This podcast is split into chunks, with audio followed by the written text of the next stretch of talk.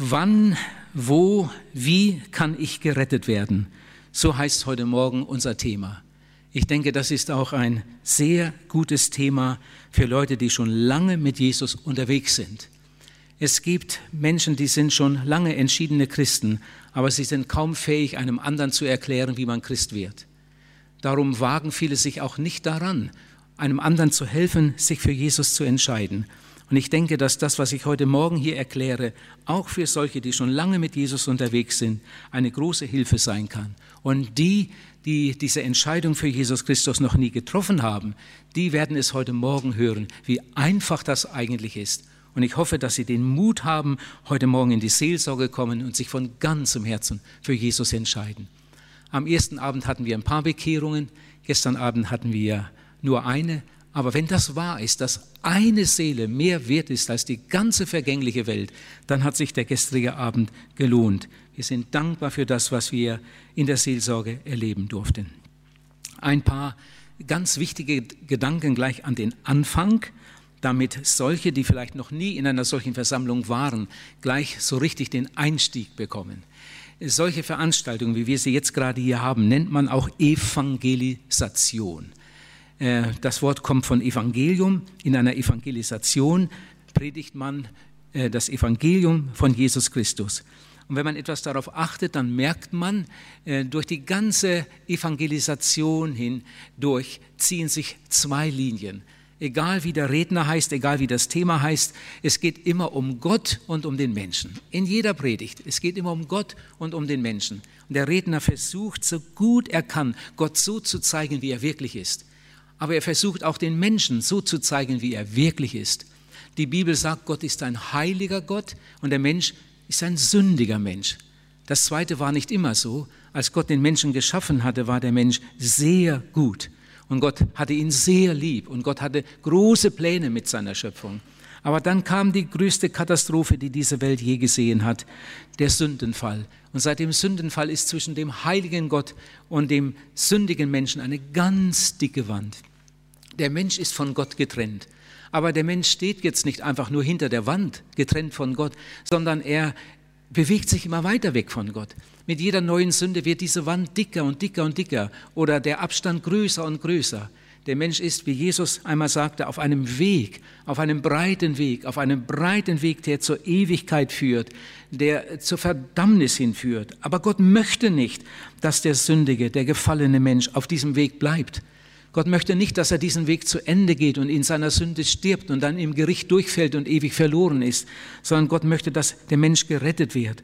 Und darum hat Gott in seiner großen Liebe seinen eigenen Sohn, der von Ewigkeit her bei ihm im Himmel war, auf diese Erde geschickt. Jesus, der Sohn Gottes, ist auf diese Erde gekommen, hat Fleisch und Blut angenommen, hat hier auf der Erde gelebt. Er hat nie eine Sünde getan. Er hat unsere Sünde schließlich auf sich genommen und ist mit unserer Sünde beladen ans Kreuz gegangen und für uns gestorben. Und jetzt kann der Mensch gerettet werden, weil Jesus für ihn gestorben ist, weil Jesus mit seinem Blut für seine Schuld bezahlt hat, kann der Mensch gerettet werden. Aber wie kommt man zur Errettung? Wie geht das vor sich? Wie geht das ganz praktisch vor sich? Das möchte ich heute Morgen hier erklären. Wie kommt man zur Errettung? Angenommen, wir würden eine Umfrage machen. Nehmen wir mal an, wir würden nach Celle gehen, da gibt es ja eine ganze Reihe Christen, entschiedene Christen, und äh, wir würden eine Umfrage machen unter diesen Christen. Vielleicht würden wir die anderen auch noch mit einbeziehen, die sagen, dass sie an Gott glauben, dass sie glauben, dass die Bibel wahr ist. Die würden wir auch noch mit dazu nehmen. Und jetzt würden wir unsere Umfrage starten und würden einmal, äh, angenommen, 1000 Leute fragen, wie wird man gerettet? Können Sie mir mal sagen, was Sie darüber denken? Wie wird man gerettet? Äh, Sie müssen mir nicht Ihren Namen sagen, ich hätte nur gern Ihre Antwort. Wie wird man gerettet? Dann hätten wir Antworten bekommen und ich glaube, wir hätten sehr verschiedene, unterschiedliche Antworten bekommen. Mindestens drei verschiedene. Einige hätten gesagt, gerettet wird man durch Gott. Nur Gott kann retten. Die anderen hätten gesagt, ja, dafür ist die Kirche zuständig. Das ist ja die Aufgabe der Kirche, die Menschen äh, zu retten. Und andere hätten gesagt, ja, gerettet wird man äh, durch eine Bekehrung, wenn man sich äh, bekehrt. Äh, wie wird man gerettet? Das waren jetzt drei Antworten. Der eine sagt, gerettet wird man durch Gott. Der andere sagt, gerettet wird man durch die Kirche. Und der dritte sagt, gerettet wird man, äh, wenn man sich für Jesus entscheidet. Ja, wer hat jetzt recht von diesen dreien? Gerettet wird man durch Gott, der andere sagt, gerettet wird man durch die Kirche, der andere sagt, gerettet wird man durch seine persönliche Entscheidung. Äh, die Antwort ist nur richtig, wenn man alle drei zusammennimmt. Wenn irgendwo auf der Welt ein Mensch gerettet wird, sind immer diese drei Stellen in Aktion. An der ersten Stelle steht das Wirken Gottes, an der zweiten Stelle das Wirken seiner Diener, an der dritten Stelle das Wirken des Menschen, der gerettet werden will. Ein paar Bibelstellen dazu. Ich sagte, an der ersten Stelle steht immer das Wirken Gottes. In Johannes 3, Vers 16 steht, so sehr hat Gott die Welt geliebt, dass er seinen einzigen Sohn dahingab und so weiter. Das hat Gott getan, als wir noch gar nicht da waren. Gott hat sich entschieden, als wir noch gar nicht da waren. In äh, Lukas 19, Vers 10 steht, Jesus ist gekommen, zu suchen und selig zu machen, was verloren ist. Wir waren noch gar nicht hier. Da war Jesus schon auf der Erde, hat das Evangelium verkündigt, hat sein Blut, sein Leben gegeben zur Errettung und hat das Erlösungswerk vollbracht am Kreuz, als wir noch gar nicht da waren. Und so könnte man jetzt für weiße viele Bibelstellen äh, erwähnen. In Jeremia 1, Vers 5 steht, ehe ich dich im Mutterleibe bereitete, kannte ich dich schon. Gott hat Pläne gemacht für uns. Gott hat gute Pläne gemacht. Gott hat den Rettungsplan gemacht. Er hat Jesus für uns sterben lassen, schon lange bevor wir überhaupt da waren. Und Gott ist an der Arbeit geblieben bis heute. Aber Gott wirkt in der Regel nicht direkt, sondern Gott wirkt indirekt. Gott wirkt durch seine Leute. Gott wirkt durch seine Diener. Und da will ich jetzt auch eine Bibelstelle lesen, die das so wunderbar zeigt. Äh, der größte Missionar aller Zeiten war wahrscheinlich der Apostel Paulus. Der Apostel Paulus wurde von Jesus berufen zu einem großartigen Dienst. Als Jesus ihn rief, hat er zu ihm gesagt, das steht in Apostelgeschichte 26, dazu bin ich dir erschienen um dich zu meinem Diener zu machen und zum Zeugen für das, was du von mir gesehen hast und was ich dir noch zeigen will. Ich erwähle dich jetzt aus diesem Volk und vor den Heiden, zu denen ich dich sende. Du sollst ihnen die Augen öffnen, damit sie sich bekehren von der Finsternis zum Licht und von der Gewalt Satans so werden sie Vergebung der Sünden empfangen und ihr Erbteil mit allen denen, die sich durch den Glauben an mich heiligen lassen. Jesus beruft hier einen Mann, in diesem Fall den Apostel Paulus, und sagt, ich will dich senden, du sollst den Leuten die Augen öffnen, damit sie sich bekehren. Wie sieht das heute aus in der Praxis? Wenn irgendwo ein Mensch zu Jesus kommt, wie sieht das praktisch aus? Sicher hat irgendeiner für ihn gebetet. Vielleicht hat auch jemand ihm ein Zeugnis gegeben. Vielleicht hat jemand ihm ein christliches Buch in die Hand gedrückt oder sogar eine Bibel. Vielleicht hat jemand ihm auch eine CD gegeben mit einer evangelistischen Predigt. Vielleicht hat jemand ihn eingeladen, komm, ich bringe, nehme dich mit. Und als er dann mitkam und dort saß, da ging ein Mann ans Mikrofon oder eine Frau und erzählte von Jesus. Und hinterher ist er vielleicht in die Seelsorge gegangen und im Seelsorgeraum, da saß kein Engel, sondern da saß wieder ein Mensch, der es ihm erklärte und dann mit ihm betete. So macht Gott das. Wenn Gott einen Menschen retten möchte, dann beauftragt er Menschen, die schon gerettet sind. Und diese Menschen setzen dann ihre Gaben ein, ihre Möglichkeiten, damit dem anderen der Weg gezeigt wird und er zur Rettung kommt. An der dritten Stelle, sagte ich vorhin, steht das Wirken des Verlorenen. Dazu auch eine Bibelstelle. Jesus sagt in der Bergpredigt Matthäus 7, Vers 13, geht hinein durch die enge Pforte. Geht hinein durch die enge Pforte. Und dann sagt er, der Weg ist breit, der zur Verdammnis führt, der Weg ist schmal, der zum Leben führt. Wer gerettet werden will, muss durch die enge Pforte. Der muss sich entscheiden. Hier geht es um das Wirken des Verlorenen. Geht ein, Wer eingeht, wird gerettet. Hier geht es um die persönliche Entscheidung für Jesus. Und das ist ja eigentlich heute unser Thema. Damit wollen wir uns beschäftigen. Aber seht noch einmal, diese Reihenfolge ist wichtig. Das müssen wir im Hinterkopf haben. Wenn irgendwo ein Mensch gerettet werden soll, dann treten drei Stellen in Aktion. An der ersten Stelle steht immer das Wirken Gottes und das ist in jedem Fall bereits geschehen. An der zweiten Stelle steht das Wirken seiner Diener und das ist in den allermeisten Fällen auch geschehen. Es gibt Leute hier in der Gegend, denen habe ich den Heilsweg erklärt mit denen habe ich zusammengesessen und habe ihnen die Bibelstellen erklärt. Ich wollte ihnen helfen, Jesus zu finden, aber es ist mir nicht gelungen. Und jetzt bete ich weiter und hoffe weiter, dass es eines Tages so weit ist. Es gibt eine ganze Reihe Leute in unserer Nachbarschaft, für die bete ich fast jeden Tag. Gott hat seinen Teil längst getan. Und ich bin auch dran. Ich möchte Ihnen helfen, dass Sie Jesus finden. Aber Ihre Entscheidung ist letztlich entscheidend. Gott hat alles für sie getan, aber deshalb sind sie nicht gerettet. Ich habe mich für sie eingesetzt, aber deshalb sind sie nicht gerettet. Jetzt sind sie dran. Ihre Entscheidung ist entscheidend. Ich will diese drei Dinge nochmal kurz erwähnen und etwas mehr noch dazu sagen, worum es eigentlich geht. Das Wirken Gottes ist Liebe. Und Liebe ist eine Tat. Liebe ist keine Philosophie. Liebe ist keine Idee, sondern Liebe ist eine Tat. Jesus hat sich nicht an den See Genezareth gesagt und gesagt, liebe Leute, ich mag euch, sondern Jesus hat etwas getan. Jesus hat gearbeitet und schließlich ist er sogar ans Kreuz gegangen für unsere Sünde und Schuld. Liebe ist eine Tat. Golgatha ist die größte Tat äh, Gottes überhaupt und eine Liebestat. Gott erweist sich in Tatsachen, sagt Whitfield, nicht in Theorien.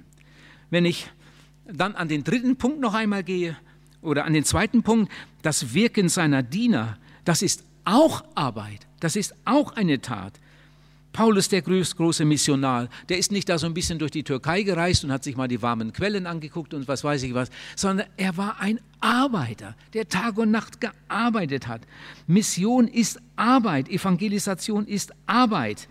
Mission ist keine Weltanschauung, Mission ist kein Lehrsatz, keine Theorie, kein Glaubensbekenntnis, sondern Mission ist Arbeit, Mission ist eine Tat.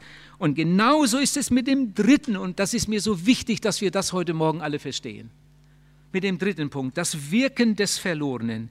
Die Bibel nennt das Bekehrung.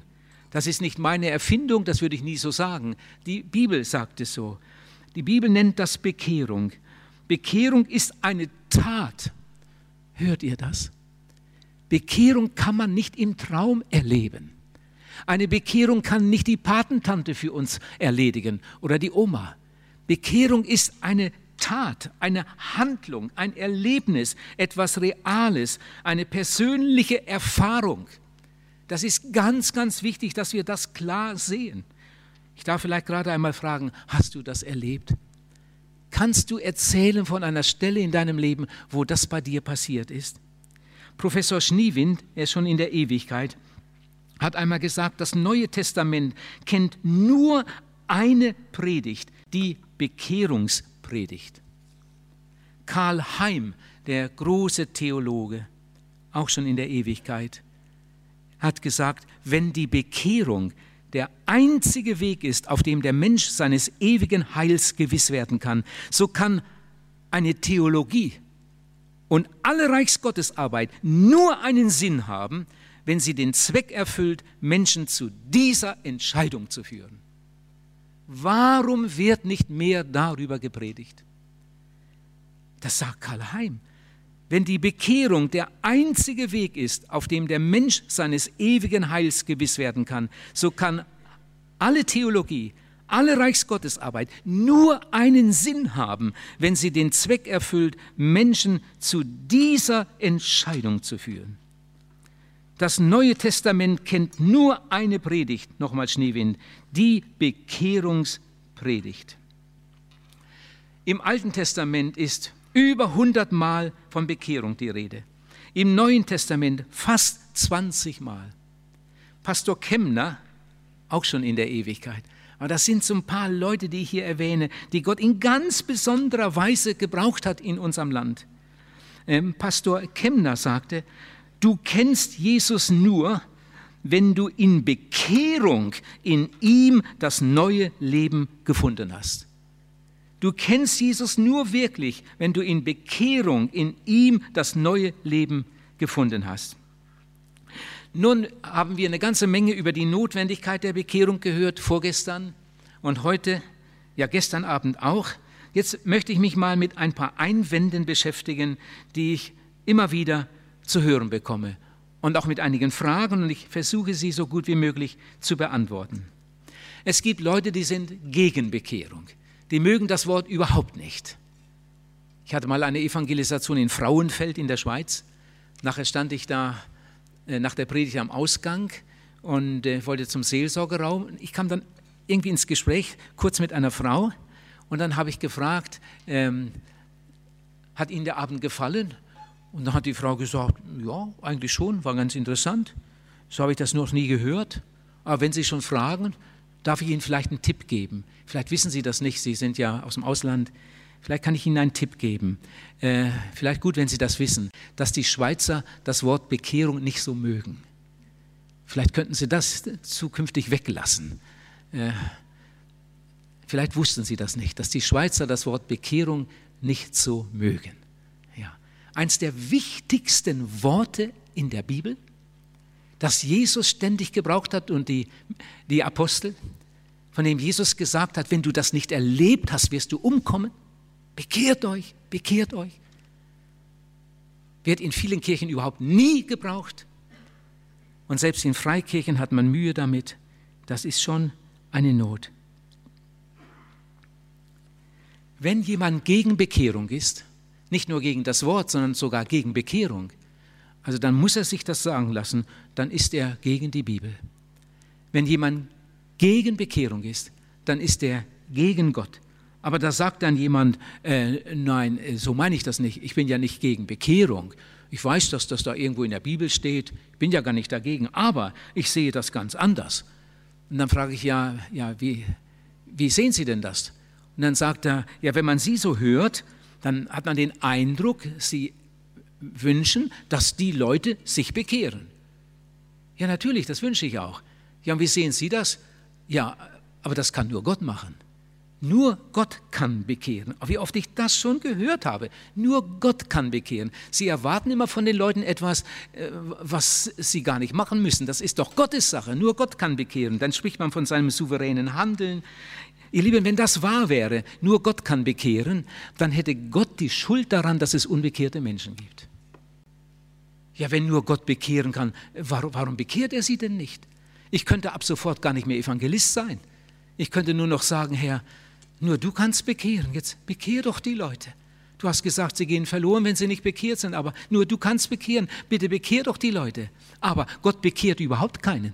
Gott bekehrt überhaupt keinen. Das ist nicht seine Sache. An der ersten Stelle steht das Wirken Gottes. Das haben wir vorhin gesehen. Was Gott nicht alles schon getan hat, bevor wir überhaupt da waren. Und was Gott nicht alles tut und wirkt durch seinen Heiligen Geist heute. Aber das alles ist nicht Bekehrung. Gott tut alles Mögliche, um die Menschen dahin zu bringen. Er benutzt sogar andere Menschen, die das erklären, die alles Mögliche unternehmen, damit den Menschen die Augen aufgehen. Und Gott wartet darauf, dass der Gerufene endlich diesen Schritt tut, den die Bibel Bekehrung nennt. Das ist die Sache des Menschen. An der ersten Stelle steht das Wirken Gottes, an der zweiten Stelle das Wirken seiner Diener und an der dritten Stelle das Wirken des Verlorenen. Und das, was Gott von ihm erwartet, das nennt die Bibel Bekehrung. Wie kann Jesus sonst sagen, wenn du dich nicht bekehrst, wirst du umkommen? Lieber Zuhörer, wenn du noch nicht bekehrt bist, kannst du dich heute bekehren. Wenn du willst, kannst du dich heute bekehren. Wenn du dich nicht bekehrst, dann weil du nicht willst. Das hat Gott in deine Hände gelegt, das erwartet er von dir. Und wenn du darauf eingehst und dann das tust, dann wirst du gerettet. Einige wollen das auf Gott abschieben, aber das geht nicht. Gott hat alles getan und wartet auf deine Entscheidung. Andere sagen, dafür ist die Kirche da. Aber das stimmt auch nicht. Die Kirche hat eine ganz wichtige Aufgabe. Sie soll den Menschen die Augen öffnen, damit sie sich bekehren. Aber die Bekehrung ist die Sache des Menschen, den Gott ruft. Ich erlebe manchmal, dass ich ähm, irgendwo in einer Evangelisation bin und dann haben wir eine Gebetsversammlung und dann betet einer inbrünstig, oh lieber Gott, bekehre doch heute Abend viele Menschen. Ich weiß natürlich, wie er das meint. Und ich freue mich, dass er in der Gebetsstunde ist und mitbetet. Aber diese Formulierung, die macht mir jedes Mal ein bisschen Not. Äh, Lieber Gott, bekehre doch heute viele Menschen. Es wäre besser, er würde beten, lieber Gott, hilf doch, dass heute viele Menschen den Mut haben, sich zu bekehren. Wirke heute Abend durch deinen Heiligen Geist. Bring viele Leute ins Zelt oder in die Sporthalle und dann rede zu ihren Herzen, dass sie ihren verlorenen Zustand erkennen und sich dann bekehren. Aber nicht, lieber Gott, bekehre die Menschen. Das ist nämlich nicht seine Sache, sondern die Sache dessen, der sich bekehren soll da komme ich irgendwo hin, wo ich schon mal evangelisiert habe. Damals hatten sich eine ganze Reihe Leute für Jesus entschieden und nun komme ich wieder in diese Gemeinde und äh, dann spricht mich jemand an und diese Person sagt äh, oder fragt, kennen Sie mich noch? Äh, Sie waren doch vor einem Jahr hier, ich gucke und manchmal kennt man Sie, manchmal nicht mehr. Ja, wo haben wir uns gesehen? Und dann sagt dieser junge Mann, oh, Sie haben mich doch damals bekehrt. Wissen Sie nicht mehr, am letzten Abend waren so viele Leute da im Seelsorgezelt und, und Sie haben mich doch damals bekehrt. Wissen Sie nicht mehr? Ich weiß natürlich, wie er das meint. Und ich freue mich, dass er immer noch auf dem Weg ist und, und, und dass er mich da begrüßt. Alles wunderbar. Aber ich nehme den dann etwas zur Seite, wenn möglich, und sage ihm, ich denke jetzt gerade an einen Fall im Zürcher Oberland, und dann habe ich dem erklärt, wenn Sie das mal wieder irgendwo erzählen, dass Sie damals in der Zeltevangelisation da, wo ich gepredigt habe, äh, Jesus gefunden haben, sagen Sie nicht, Wilhelm Pahls hat mich bekehrt sondern sagen Sie, Wilhelm Pahls hat gepredigt und dann habe ich mich bekehrt. Ich habe Sie doch nicht bekehrt, sondern Sie haben sich doch bekehrt. Ach ja, eigentlich stimmt das. Ich hoffe, dass wir das heute Morgen auch alle richtig verstehen. Einen anderen Vorwand oder Irrtum oder, oder Bedenken will ich erwähnen. Da sagt jemand, wenn man sie so hört, äh, dann äh, hat man den Eindruck, äh, dass die Bekehrung so etwas Punktuelles ist. Jemand bekehrt sich, peng, und dann ist er bekehrt. Manche wissen sogar das Datum. Dann frage ich, ja, haben Sie was dagegen? Wie denken Sie darüber? Und dann sagt er, nach meiner festen Überzeugung ist die Bekehrung etwas Wachstümliches. Ihr Lieben, das ist ein ganz gefährlicher Irrtum. Und wehe, wenn Eltern so etwas ihren Kindern erzählen. Und wenn so etwas überhaupt in die Gemeinde hineinkommt, Bekehrung sei etwas Wachstümliches das neue Leben, das bei der Bekehrung und Wiedergeburt entsteht, das soll dann wachsen. Das neue Leben, das ist wachstümlich. Aber die Errettung ist eine Erfahrung, das ist ein Akt, der geschieht und dann ist er abgeschlossen.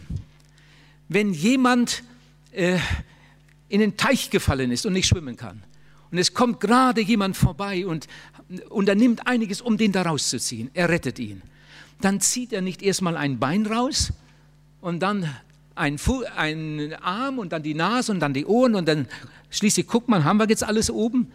Immer so nach und nach, das gibt's nicht. Entweder er zieht den ganzen Mann raus oder der ganze Mann geht unter. Ihr Lieben, so ist das hier auch bei der Bekehrung. Bei der Bekehrung kommt der ganze Mensch zu Jesus Christus. Er bringt ihm sein altes Leben mit der Bitte um Vergebung. Er bringt ihm nicht einige Sünden, sondern sein ganzes altes Leben in einem einzigen Gebet. Er legt es Jesus hin und Jesus nimmt das alles weg in einem einzigen Gebet. Und dann öffnet er sein Herz, nimmt Jesus auf in sein Herz und Leben. Er wird wiedergeboren zu einer lebendigen Hoffnung. Sein Name wird eingeschrieben ins Lebensbuch des Lammes und er geht nach Hause und weiß, heute Abend habe ich mich bekehrt.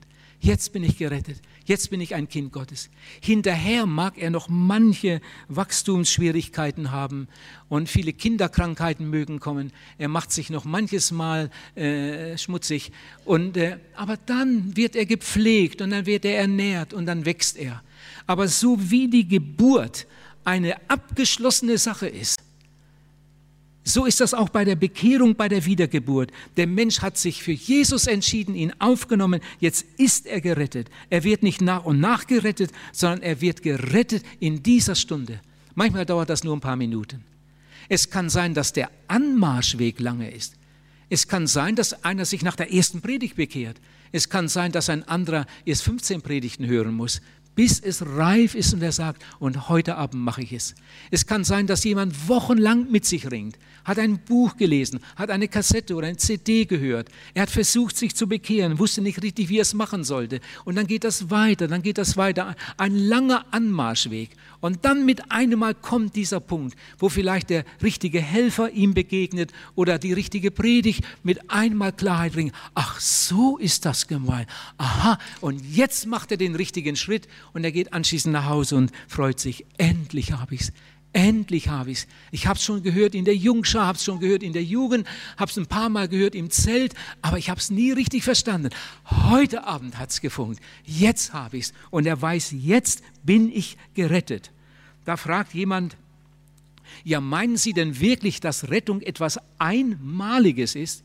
Natürlich ist das etwas Einmaliges. Der Mensch ist entweder verloren und er ist gerettet. Errettung ist eine einmalige Sache, so wie die Geburt. Wenn ein Kind geboren ist und hinterher irgendwelche Schwierigkeiten auftreten, dann muss man nicht die Hebamme nochmal holen und das Ganze noch einmal. Das geht ja gar nicht. Das Kind ist geboren, jetzt ist es da. Jetzt müssen wir an den Problemen arbeiten. Aber die Geburt ist abgeschlossen. Und so ist das auch bei Bekehrung und Wiedergeburt. Wenn ein Mensch eine echte Bekehrung erlebt hat, Jesus aufgenommen hat, wiedergeboren ist, dann ist er ein Kind Gottes. Nicht ein halbes, nicht ein Dreiviertel, sondern ein Kind Gottes und sein Name steht im Buch des Lebens. Und wenn jetzt irgendwelche Probleme auftreten, dann muss daran gearbeitet werden. Jetzt gibt es geistliches Wachstum und er, er versucht so zu leben, dass Jesus Freude an ihm haben kann. Manch eine Geburt im natürlichen Leben ist ganz leicht. Das dauert 20 Minuten und das Kind ist da. Und im anderen Fall ist es sehr mühsam. Das kann sein, dass es acht Stunden dauert. Vielleicht muss der Arzt sogar noch das Messer zur Hilfe nehmen. Das ist im Geistlichen genau dasselbe. Da kommt jemand in eine Versammlung, hört die Predigt und sagt, Mensch, so ist das. Also das mache ich. Er kommt in den Seelsorgerraum und sagt, ich möchte mich bekehren. Ja, haben Sie das verstanden? Ja, ich denke ja. Man erklärt noch ein bisschen ein paar Bibelstellen nur, doch, das mache ich, das möchte ich, das möchte ich. Wir beten zusammen und er geht glücklich nach Hause. Und der andere sitzt da drei Abende, vier Abende, sechs Abende und ah, stimmt das wirklich und geht nach Hause. Vielleicht sucht er noch ein paar Bibelstellen drauf. Er hat doch da was gesagt, Johannes Evangelium, ach ja, da steht es ja. Und das ist ein Kampf, ein Ringen und vielleicht geht die ganze Evangelisation zu Ende und er schafft es nicht. Vielleicht vergeht ein Jahr und dann ist wieder irgendwo eine Evangelisation und er wird eingeladen und er denkt, doch, da gehe ich nochmal hin. Er geht hin und dann mit einmal funkt es. Und wenn man später fragt, sag mal, wie war das bei dir? Dann sagt er vielleicht, ja, ich war ein harter Brocken. Ich habe viele Predigten gehört, habe eine ganze Menge CDs gehört und, und Bücher darüber gelesen, bis es bei mir soweit war. Aber dann an dem Abend da und da, da habe ich es dann gepackt. Bei dem anderen geht das ganz schnell, wie im Natürlichen, so auch im Geistlichen. Ich hatte eine Evangelisation in Eklisau, so heißt die Stadt in der Schweiz. Wir waren da mit dem Zelt und haben wunderbare Dinge erlebt. In der Evangelisation bekehrte sich auch ein Bauer mit seiner Frau und dem erwachsenen Sohn, äh, der mit in der Landwirtschaft arbeitete. Sie hatten noch eine Tochter, die Tochter war verheiratet und wohnte in der Nähe von St. Gallen. So, und dann verging ein Jahr und ich war wieder in der Nähe, kann man fast sagen, am Zürichsee in Rapperswil mit dem großen Zelt. Wir hatten wunderbare Abende und dann passierte Folgendes. Äh, denkt mal gut mit. Dieser Bauer und seine Frau haben der Tochter, die weit weg wohnte bei St. Gallen, bei jedem Besuch eine Kassette gegeben.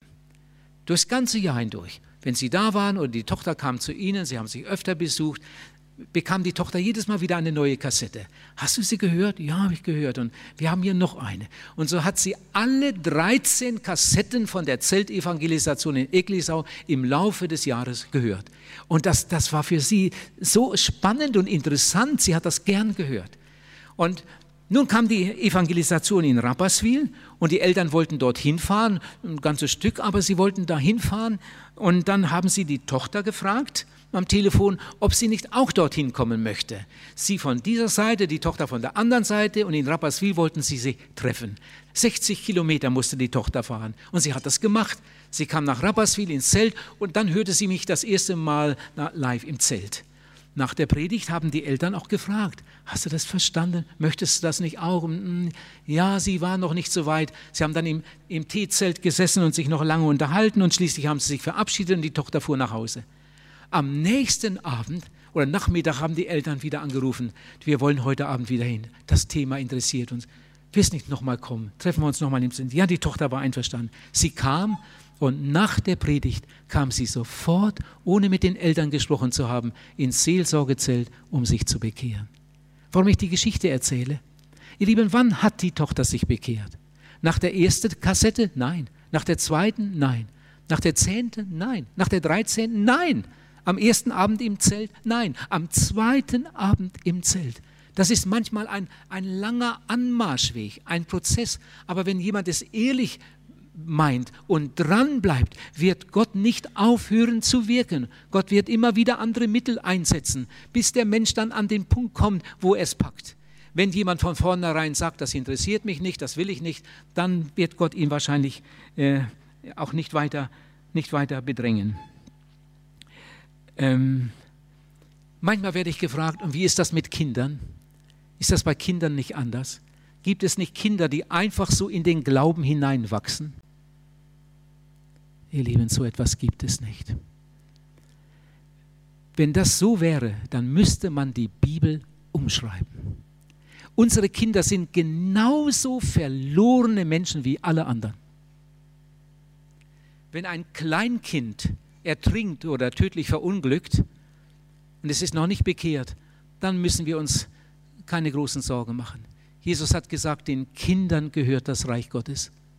In der Apostelgeschichte steht, die Zeit der Unwissenheit übersieht der Herr. Aber diese Zeit der Unwissenheit ist kurz, oft viel kürzer, als wir meinen. Das dauert gar nicht lange. Das Kind wächst heran, hört viel von den Eltern, kommt vielleicht zur Kinderstunde, hört das Evangelium, das Gewissen erwacht und dann kommt das, der Tag, wo das Kind da sitzt und ganz klar merkt, ich bin eigentlich auch verloren.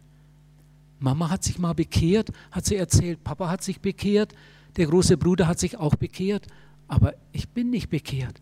Und dann kann es sein, dass ein Kind ist jetzt acht Jahre alt oder sogar noch jünger, kommt nach Hause und sagt, Mama, wie ist das eigentlich? Du bist doch bekehrt, ja. Und Papa auch, ja. Und der Peter auch, ja. Aber ich nicht. Und ich möchte mich auch bekehren.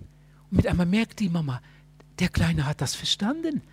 Der hat verstanden, ich bin verloren, ich bin ein Sünder, ich muss gerettet werden. Und die Mama nimmt sich richtig Zeit für den Kleinen. Sitzt zusammen, erklärt ihm den Halsweg, breiten Weg, schmalen Weg, enge Pforte. Und sie merkt, der Junge hat es verstanden. Du möchtest Vergebung? Ja, ja. Und jetzt gehen sie vielleicht zusammen auf die Knie und der Kleine bekehrt sich.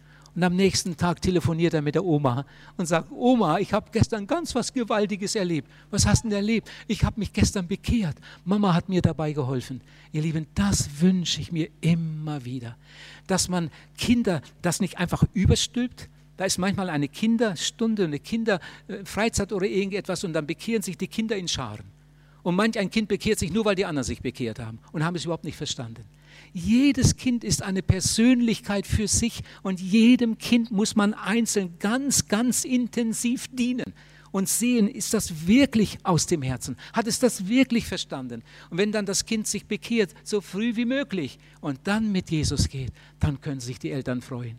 Manchmal ist es so, dass ein Kind, wenn es sich sehr früh bekehrt, vielleicht schon mit, mit sechs Jahren, vielleicht sogar noch früher, dass das Kind dann irgendwie in eine Krise hineinkommt und dann wird es vielleicht zwölf Jahre alt, vielleicht wird es sogar 14 Jahre alt und dann ist da eine Evangelisation und dann kommt so ein 14-Jähriger nach vorn, kommt in die Seelsorge, möchte sich bekehren und ich frage dann, hast du das alles verstanden? Ja. Und du möchtest dich bekehren? Ja. Bei Kindern aus gläubigen Familien frage ich fast immer, sag mal, hast du das vielleicht schon mal probiert? Hast du das schon mal versucht? Hast du da schon mal etwas erlebt? Und dann sagt er, ja, da war mal eine Kinderevangelisation, da habe ich das schon mal gemacht, aber ich, ich weiß gar nicht so richtig. Vielleicht habe ich es auch nur gemacht, weil die anderen das gemacht haben. Aber immer wenn eine ernste Predigt kommt, dann werde ich so unsicher. Ich weiß gar nicht, ob das damals echt war. Dann versuche ich natürlich, ihm das Ganze noch einmal richtig zu erklären. Wir machen das Ganze noch einmal und wir beten zusammen. Er trifft eine ganz neue Entscheidung. Und bevor wir auseinandergehen, sage ich ihm, wenn dich später mal jemand fragt, wann hast du dich bekehrt, dann sag nicht einfach, als ich 14 war, sondern erzähl das, was damals war. Das war ja nicht umsonst. Dann sag, was du damals erlebt hast in der Kinderstunde, dass du da schon mal so einen Anfang gemacht hast, aber dann irgendwie unsicher geworden bist und dann mit 14 Jahren hast du noch einmal eine ganz neue Entscheidung getroffen und Jesus dein Ja gegeben und von dem Tage an hast du wirklich keine Zweifel mehr. Seitdem, von dem Tage an bist du ganz gewiss und lebst mit Jesus. Und dann ist das eine, eine saubere Sache. So sollten wir unseren Kindern dienen. Äh, muss man das Datum seiner Bekehrung wissen? Die Frage wird oft gestellt. So etwas habe ich nie gesagt, wenn vielleicht auch manchmal der Eindruck entstehen mag, weil ich so sehr Wert darauf lege, dass, dass der Mensch so eine punktuelle Erfahrung hat. Aber ich habe nie etwas über das Datum gesagt. Wenn der Mensch das Datum seiner Bekehrung wissen müsste, äh, dann wäre ich gar nicht bekehrt, weil ich das Datum meiner Bekehrung nicht weiß. Ich habe das damals nicht aufgeschrieben und darum kann ich es nicht nennen. Aber das, was da passiert ist, das weiß ich. Davon kann ich erzählen. Es war am Sonntagnachmittag kurz vor Weihnachten. Und darum geht es. Nicht das Datum muss ich wissen, sondern dass es passiert ist, dass ich davon erzählen kann. Es gibt, wer weiß, wie viele Menschen, die das Datum ihrer Bekehrung nicht wissen. Wenn sich da in Afrika irgendwo im Busch einer bekehrt, der kann nicht lesen und nicht schreiben, der hat keine Uhr und keinen Kalender. Wenn du den nach drei Jahren fragst, sag mal, wann hast du dich bekehrt? Äh, ja, wann hast du? In der Regenzeit, das ist vielleicht alles, was er weiß. Aber der kann kein Datum und keine Uhrzeit nennen. Darum geht es nicht. Aber dass er das erlebt hat, darum geht es. Warum gibt es unbekehrte Besucher in Gemeinden, in denen bekehrte Leute zusammenkommen? Das gibt es manchmal. Freikirchen, da sitzen eine ganze Reihe Leute in einer Freikirche, die sind überhaupt nicht bekehrt. Die haben keine Heilsgewissheit. Wie ist das möglich? Der ist doch in einer evangelikalen Gemeinde und, und ist trotzdem nicht bekehrt. Wie ist das möglich? Wahrscheinlich, es gibt, glaube ich, zwei Gründe. Vielleicht wird in der Gemeinde nie klar über Bekehrung gepredigt. Es werden keine Beispiele genannt und man wird auch nicht eingeladen. Oder aber in der Gemeinde wird klar darüber gepredigt, die Gelegenheit zur Seelsorge ist da, aber er nimmt sie nicht wahr. Er sagt, oh, das kann ich auch alleine machen, ich kann mich ja auch zu Hause bekehren. Kann man sich auch zu Hause bekehren? Ja, manche Leute schaffen das. Manche Leute bekehren sich ganz allein zu Hause, aber das sind Ausnahmen. So wie manchmal ein Kind geboren wird, ohne Hebamme, ohne Arzt. Aber normalerweise freut man sich, wenn eine Hebamme da ist, wenn ein Arzt da ist, jemand, der sich auskennt. Und so ist das auch im Geistlichen. Manche Leute bekehren sich ganz allein zu Hause und haben hinterher auch Heilsgewissheit. Aber das ist selten. Die meisten bekehrten, wiedergeborenen Leute auf der ganzen Welt haben Hilfe in Anspruch genommen. Jemand, der sich auskannte, hat ihnen dabei, ist ihnen dabei behilflich geworden. Wenn jemand das allein äh, machen möchte, dann besteht immer die Gefahr, dass er nicht richtig weiß, wie er es machen soll. Und dann betet er und dann und dann sagt er Amen und ja, ja, ob Gott mich jetzt überhaupt erhört hat und vielleicht betet er nochmal am nächsten Tag wieder. Und so entsteht ein Krampf und er kriegt keine Heilsgewissheit. Sobald er zu einem Menschen geht, der sich auskennt, kann der ihm das erklären. Ach, so geht das. Und die gehen zusammen ins Gebet und er hat dann auch einen Zeugen für das, was da gerade geschehen ist. Ähm, noch einmal zu diesem, diesem Datum. Da ist jemand, der hat ein Fahrrad ein wunderbares Fahrrad, 24 Gänge und ein anderer guckt und sagt, oh, das hat sicher eine Menge Geld gekostet. Ja, ist das dein Fahrrad? Sicher, ist mein Fahrrad. Ähm, ja, ist das bezahlt? Ja, sicher ist das bezahlt. Äh, zeig mir mal die Quittung. Ja, die habe ich verloren. Ist das wirklich dein Fahrrad? Hallo, ist das wirklich dein Fahrrad? Ja, das ist mein Fahrrad. Hast du das persönlich gekauft? Habe ich persönlich gekauft. Datum bitte, weiß ich auch nicht. Der hat keine Quittung, der weiß auch nicht mehr das Datum, aber er weiß noch ganz genau, wie er damals in dem Geschäft stand, sich die Fahrräder angeguckt hat, mit einigen vielleicht ein paar Runden gedreht hat und dann hat er gesagt, das will ich haben. Und er hat es bezahlt und ist damit nach Hause gefahren. Da ist eine Erfahrung. Da kann ein anderer sich den Mund fußlich reden. Der kann den nicht unsicher machen. Das ist mein Fahrrad. Ich habe es gekauft obwohl ich keine Quittung mehr habe und das Datum nicht weiß. Aber das, was ich damals da entschieden habe, das werde ich nie mehr vergessen. Das ist mein Fahrrad. Ihr Lieben, so ist das auch mit einem Menschen, der eine klare Bekehrung und Wiedergeburt erlebt hat.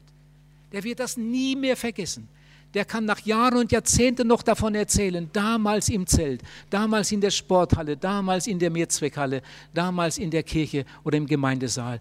Da hatte ich diesen inneren Kampf. Dann bin ich in die Seelsorge gegangen und dann habe ich es gemacht. Dann habe ich es erlebt. Eine Evangelisation in Rien bei Basel. An einem Abend nach der Predigt sitze ich im Seelsorgezelt. Eine ganze Reihe Leute da, die sich bekehren wollen. Ich bin dabei, ihnen den Heilsweg zu erklären. Und mit einem Mal kommt ein Mann, macht das Zelt hinten so ein bisschen auf. Darf ich noch reinkommen? Ja, bitte, kommen Sie. Und dann kommt der Mann rein und ich frage, was kann ich für Sie tun? Dann sagt er, ich möchte mich auch bekehren. Oh, wunderbar. Nehmen Sie Platz. Er sitzt da. Und dann habe ich gefragt, waren Sie, waren Sie im Vortrag? Ja. Das erste Mal oder schon öfter? Das erste Mal. Meine Frau war gestern hier. Und Sie möchten sich bekehren? Ja. Warum sind Sie denn nicht gleich hierher gekommen? Dann hat er gesagt, ich hatte Angst vor meiner Frau. Wie bitte, wie meinen Sie das? Dann sagt er, meine Frau war gestern hier, hat Ihren Vortrag gehört, aber sie hat das wohl nicht gemacht, denn sonst hätte sie das mir sicher gesagt. Und heute Abend habe ich den Vortrag gehört und ich bin so davon überzeugt. Ich möchte das. Sag ich, oh, wie meinen Sie das mit, mit Ihrer Frau? Sag ich, vielleicht ist meine Frau dagegen. Vielleicht ist meine Frau dagegen, aber ich habe einfach gemerkt, ich war schon fast zu Hause und ich habe einfach gemerkt, ich muss das machen. Und wenn alle dagegen sind, ich muss Gott mehr gehorchen als den Menschen ich will das machen. Der Mann hat sich ganz klar bekehrt an dem Abend. Das war eine große Freude. Am nächsten, der ist dann nach Hause, das habe ich am anderen Abend erfahren, er ist dann nach Hause und hat seiner Frau gesagt, du staunst vielleicht, warum ich so spät komme. Ja, warum ging das so lange? Und der Mann hat gesagt, ich war noch im Seelsorgezelt. Ich habe mich bekehrt. Oh, und da hat die Frau gesagt, oh, bin ich froh, bin ich froh. Ich hätte das gestern Abend so gern gemacht, aber ich hatte Angst vor dir.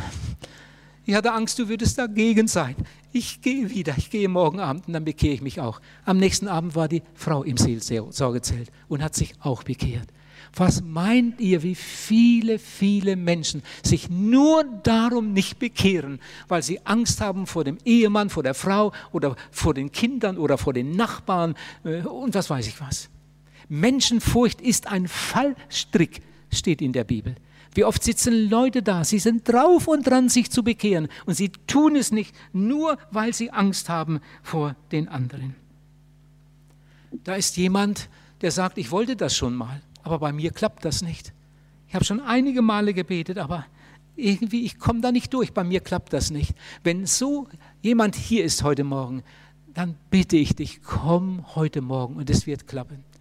Komm heute Morgen in den Seelsorgerraum. Ich erkläre das noch etwas, wir beten zusammen. Und heute Morgen wird dein Leben ein neues Leben werden. Du hast schon einige Male versucht, vielleicht hast du da irgendwas verkehrt gemacht, du wusstest nicht richtig, wie du es machen solltest. Darum legen wir ja so großen Wert darauf, dass Leute in die Seelsorge kommen. Weil es so, so mühsam sein kann, wenn man das allein machen will und dann nicht weiß, richtig weiß, wie man vorgehen soll. Bekehrung ist natürlich eine freiwillige Angelegenheit. Du kannst gegen die Bekehrung sein, du gehst ewig verloren. Du kannst für die Bekehrung sein, das ist deine Sache. Wenn du gegen die Bekehrung bist, bist du gegen die Bibel, bist du gegen Gott, dann hast du auch Gott gegen dich. Aber wenn du für die Bekehrung bist, dann solltest du nicht nur sagen, ich bin für die Bekehrung, sondern dann solltest du es auch tun. Und dann wird auch dein Leben ein neues Leben. Nochmal diese drei Punkte, die ich am Anfang erwähnt habe, an der ersten Stelle steht immer das Wirken Gottes. Noch nie hat sich ein Mensch bekehrt, ohne dass Gott vorher einiges unternommen hat. An der ersten Stelle steht das Wirken Gottes. An der zweiten Stelle steht das Wirken seiner Diener. Und wenn es nur ein Inserat in der Zeitung ist oder ein Einladungszettel hinterm Scheibenwischer, Gott hat irgendeinen Menschen gebraucht, der für ihn gebetet hat oder es ihm gesagt hat. Und an der dritten Stelle steht das Wirken des Verlorenen, die persönliche Entscheidung. Eines Tages kam jemand zu Jesus und hat gefragt, Meister, werden wenige gerettet? Die Frage war eigentlich nicht nötig, denn darüber sprach Jesus ja ständig. Der Weg ist breit, der zur Verdammnis führt, und viele sind es, die da hineingehen. Und der Weg ist schmal, der zum Leben führt, und nur wenige sind es, die ihn finden. Wenige sind es, die ihn finden. Und dann fragt der Meister, werden wirklich nur wenige gerettet? Und dann antwortet Jesus folgendermaßen, ganz interessant. Jesus sagt nicht, ja, es werden nur wenige gerettet, sondern Jesus sagt, ringet darum, ringet darum, dass ihr eingeht durch die enge Pforte. Viele werden einmal wünschen, sie wären eingegangen und sie werden es nicht mehr vermögen. Ringet darum, dass ihr eingeht durch die enge Pforte. Wenn einmal der Hausherr aufgestanden ist und die Tür verschlossen ist, dann werden sie draußen stehen und rufen, Herr, Herr, tu uns auf. Und dann wird er ihnen antworten, weichet von mir, ihr Übeltäter, ich habe euch nie erkannt. Jesus sagt, bekehrt euch wenn du dich nicht bekehrst, wirst du umkommen. Jesus sagt, die Tür ist offen, ich bin die Tür. Wer durch mich eingeht, der wird leben. Kommet her zu mir, alle, die ihr mühselig und beladen seid. Ich will euch erquicken. Ich komme zum Schluss. Ich möchte auch heute Morgen wieder ganz, ganz herzlich einladen. Ich kann mir gut vorstellen, dass hier einige sitzen heute Morgen, die einmal eine ganz klare Bekehrung erlebt haben, die darum auch Heilsgewissheit haben. Aber inzwischen sind sie so festgefahren. Keine Zeit für die Bibel. Wie viele Menschen gibt es, die kennen sich viel besser im Quellekatalog, ach, den gibt es ja nicht mehr, oder im Fernsehprogramm aus, als in der Bibel. Keine Zeit für die Bibel. Zeit für alle mögliche Unterhaltung. Stundenlange Telefongespräche, aber keine Zeit fürs Gebet. Und wenn du ehrlich bist, musst du sagen, bei mir stimmt es vorne und hinten nicht. Wann hast du das letzte Mal mit einem Menschen über Jesus geredet? Schon lange her, oder? Betest du für unerrettete Menschen? Es gibt Leute, die leben in einem Block. In dem Block leben noch neun Familien. Die sind alle nicht bekehrt. Aber man hat sich so daran gewöhnt, das ist einfach so. Betest nicht einmal dafür. Was sind die allermeisten Christen doch für Spaziergänger, die sich das Leben bequem machen? Und kein Herz und keine Zeit haben für eine verlorene Welt. Du bist festgefahren. Du musst das zugeben. Ich bin festgefahren. Es läuft nicht richtig. Mach doch heute eine neue Hingabe. Eine ganz neue Übergabe an Jesus. Vielleicht sitzen auch einige hier, die sich mal bekehren wollten, aber es hat nicht richtig geklappt. Sie sind jetzt in der Gemeinde und machen da so ein Stück weit mit und aber du hast keine Heilsgewissheit. Du hast einfach keine Heilsgewissheit. Jedes Mal, wenn dieses Thema kommt, dann kommst du ins Schwimmen. Mach doch das heute Morgen fest. Komm in die Seelsorge. Lass uns darüber reden und, und an diesem Morgen dringst du durch und du kannst nach Hause gehen und sagen, jetzt habe ich's. Endlich, jetzt habe ich's, jetzt weiß ich's. Und vielleicht ist jemand hier, den ich zur dritten Gruppe zählen möchte. Du hast noch nie eine Bekehrung erlebt. Du hast vielleicht schon einiges darüber gehört, vielleicht schon öfter darüber nachgedacht, aber du hast das selbst nie erlebt. Du bist nicht bekehrt, du bist nicht wiedergeboren. Deine Eltern sind vielleicht bekehrt und wiedergeboren, aber du nicht. Vielleicht kennst du eine Reihe Leute, die bekehrt und wiedergeboren sind, aber du bist es nicht. Komm doch heute, komm doch heute bitte, komm zu Jesus. Und du kannst als erretteter Mensch diese Städte verlassen. Und diese Kurzevangelisation wird in deine Geschichte eingehen, in deine persönliche Geschichte. Und du wirst davon erzählen und noch in der Ewigkeit dankbar sein für diesen Sonntagmorgen. Der Herr möge dir Mut geben zu dieser Entscheidung. Amen.